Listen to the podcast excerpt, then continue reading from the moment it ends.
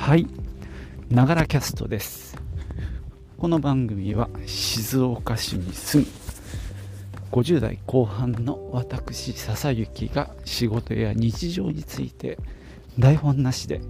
通勤途中に歩きながら発信してます。今日もよろしくお願いします。はい。えー、っとなんだか今朝のモーニングショーは菅首相の施政方針演説の話をしてましたよね。なんか、まあ、いろんなコメンテーターがいろんなことを言うわけですけどもそのやっぱ心に響かないっていうのが、まあ、全体のトーンとしてはありますよね、まあ、僕もそれはかねがね、まあ、思ってることなんですけどもまあ原稿を棒読みしててまあなんだろうただ淡々と、まあ、事務的に喋ってる、まあ、官房長官ならいいんだけど、まあ、国のトップとしてどうなんでしょうっていうところは、まあ、皆さん感じてるんじゃないでしょうか。えー、一人の方は、まあ、アメリカ在住のコメンテーターの方は、まあ、アメリカだとリーダーのスピーチはすごくやっぱり大事だなんて話をしてましたしまあえー、っと安倍首相はスピーチライターっていうね人を置いて、まあ、原稿を、まあ、考えてもらうんでしょうかね、まあ、そういうことをしてあとなんだっけプロンプターっていうのを使ってたなんていうのはまた別のところでテレビで見たんですけどね。そんな風にして、まあ、スピーチを重要だと考えていたようです。ただ菅さんはどうもそれは自分には合わないと思ったらしくてまあなんだろう仕事的に粛々とやるみたいな方針で今もやってるみたいです。でも俺それ聞いてねいやスピーチライターを雇えよと。そんな僕には合わないとか言ってる場合じゃないでしょ碇シンジかお前はってね思わずテレビ見ながら突っ込んじゃったんですけども。僕の僕のやり方に合わないとか言ってる場合じゃないでしょそこで国民に届くようなメッセージを伝えるのが仕事なんだから。ほんとね思わず突っ込んじゃった「エヴァンゲリオン」なんですけども今日その話したいわけじゃないんですが一言だけ。あのオリラジ中田さんの中田大学の「エヴァンゲリオン」動画前編後編ですごいですよ。もう熱量もすごいし、まあ、その思いとかね。でとにかく映像一切なしで彼が全部やるんですよ。モノマネを交えながら。ほんとねすごいし。前前半ですね2時間半ある YouTube 動画で2時間半もあんのかよって。思ってただまあ全部紹介するんだからしょうがねえなって思ったんですけども。実は最初2時間半やったらテレビのアニメ編しか終わってないっていうことなんですよ。実はそれで前編だったんです。前編だったんですけど。でこの間あ昨日かな後編が出ましてまた見たんですけども。いや本当にね後半はもう、まあ、笑わせられもするしまあやっぱ感動もしましたね。そんなわけで、えー、にわかエヴァファン上波級9の頃から見見てるあの遅れてきたものなんですけども彼の動画すごく面白いので見てほしいと思います。で今日はですねその YouTube に絡んで、えー、定年後ワクワクワークの話をしたいと思います。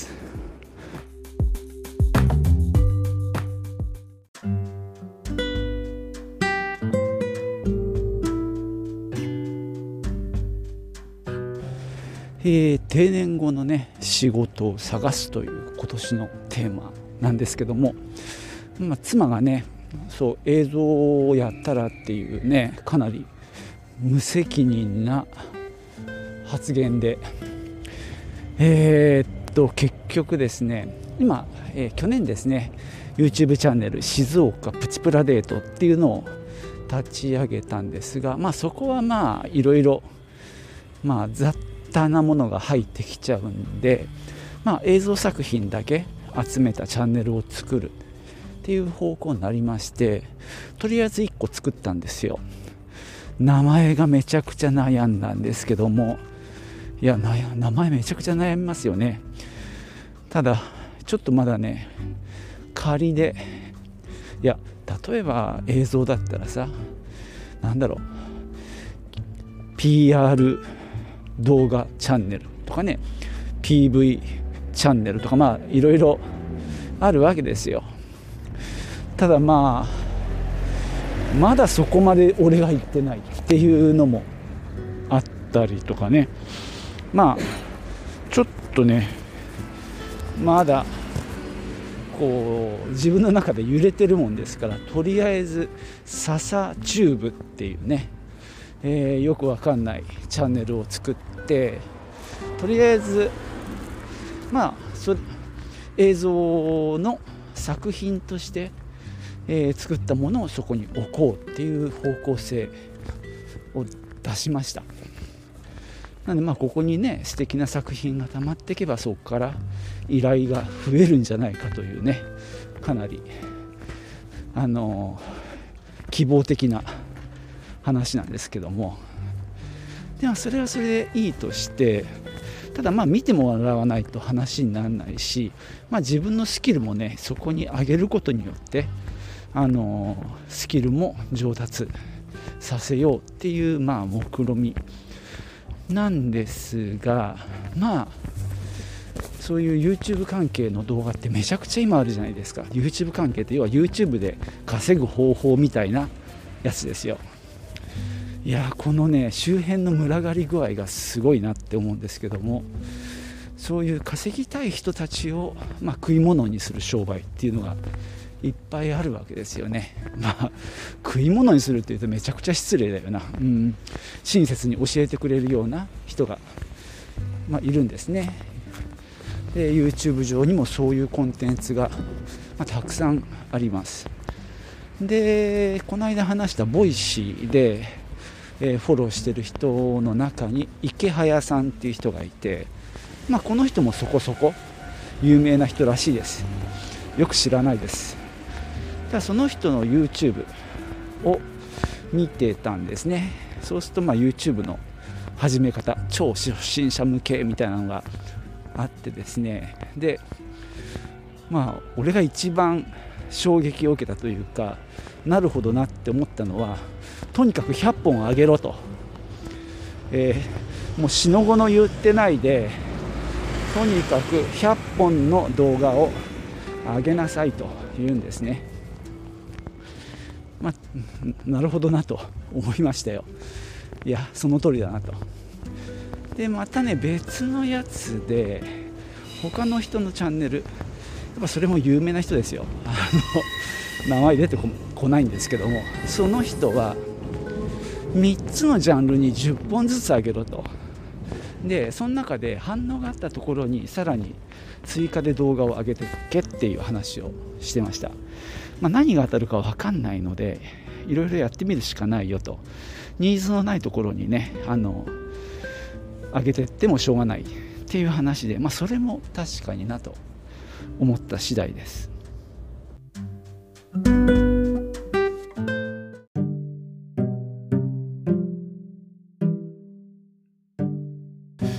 でまあ自分がどんな動画を、えー、作れるだろう。少なくとも10本。もっと、えー、継続的にね上げられるもの。っていうとやっぱ自分が得意なもので好きなものでまあやってて苦にならないジャンルっていうことになるので結局は趣味とか仕事絡みのことになっちゃうんじゃないかなって思うんですよね。まあそんなものをねノートにこうメモいろいろ書いてたんですけどもひょんなことからまあアコースティックギターの YouTube ってどうなってんだろうっていうのが急に気になりまして。というのもですねまあその動画のスキルの中に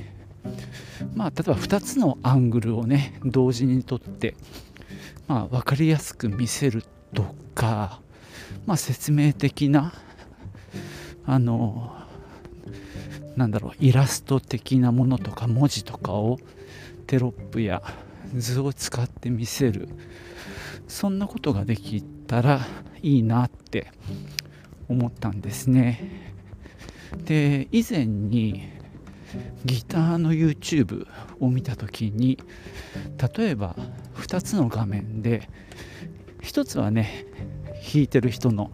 ギター全体でもう1個のカメラは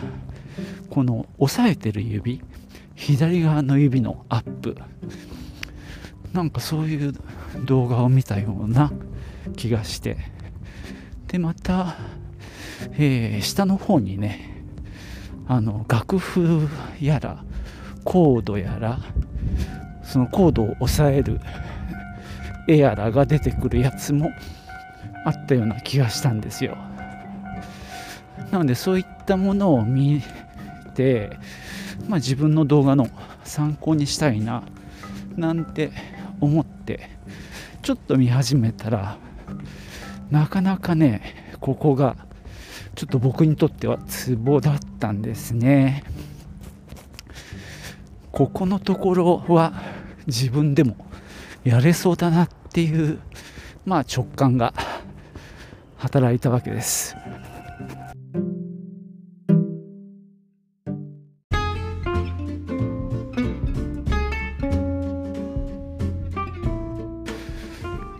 そうですね。そのアコースティックギターのまあチャンネルなんですけどその弾ける人を対象にするんではなくて弾けない人まあやろうと思ったけど諦めちゃってる人向けにこう解説するような動画だったら自分でもやれそうな気がするんですよね。もうね初心者の気持ちになるのは正直難しいんですよ。中に中学2年生の頃にねギターを始めてまあずっと弾いててまあ子供が生まれた頃からもうちょっとご無沙汰しちゃってるわけでまあちょっとね一回離れてはいるんですけどもまあ一応基本的なところは分かっているのでまあつまずきやすい部分なんかを説明できたらしかも、まあ、ただ喋、えー、ってるだけだと分かりにくいのでそこをねちょっと映像で工夫して見せることでこう分かりやすくできるんじゃないかなっていうちょっと自分なりのこうポイントというかヒントがあるような気がしています。で実際ねそういうギターの初心者向けのチャンネルっていうのは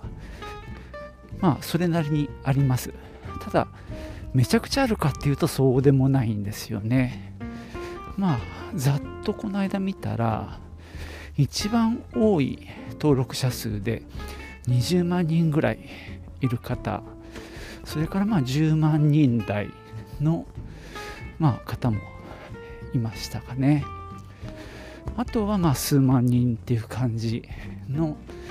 方々がいます。まあ、みんなそれぞれ特徴もあるしあのもう長くやってられる方なんかはやっぱりよく見られてますよね。まあ、逆にそこそこ弾ける人が初心者向けなんていうとちょっとみんなやっぱりハードルが高い感じでコメント見てるとね実はそこにヒントがいっぱいあるんですよね。まあ、僕もね弾ける立場でつい見ちゃうんでいや結構丁寧に説明してるなみたいな動画でもコメント欄にはあの無理だったみたいなのもあるんですよね。まあ、だからそういう、ま、それでもうまくいかない人もいるっていうところもなんかまだ、えー、ニーズがあるような気もしてます。切り口はさっき言ったようにまあ分かりやすい動画っていうとこですかねあとそのつまずきやすいポイントあとまあね僕なんかもう当然と思ってるようなことが最初は結構つまずくんですよね。もう僕は例えばコード例えば a マイナーって書いてあればそれはこういうポジションだなっていう指の形がイメージできるんですけども最初おそらくですけどこの AM って何っていうとこから入ったような気がします。なのでねなんかそういうところも、えー、説明できたらななんて思ってます。なのでカメラもね2台、まあ、一発で同時に撮るのが難しければまあ複数回撮るしかないか。ちょっと大変ですけどね。さらに説明用のうん図をイラストレーターでやるのか。ただまだアフターエフェクツを僕はまだ使えてないのでここはちょっとあれですね。でもまあとにかくやってみるっていうのがいいのであんまり凝らずにやってみたいと思ってます。はい。今日は YouTube の新しい柱として、まあ、ギターの初心者向けチャンネルっていうものについてお話ししました。ではまた最後までお聴きいただきましてありがとうございました。順番間違えた。ではまた。チュース。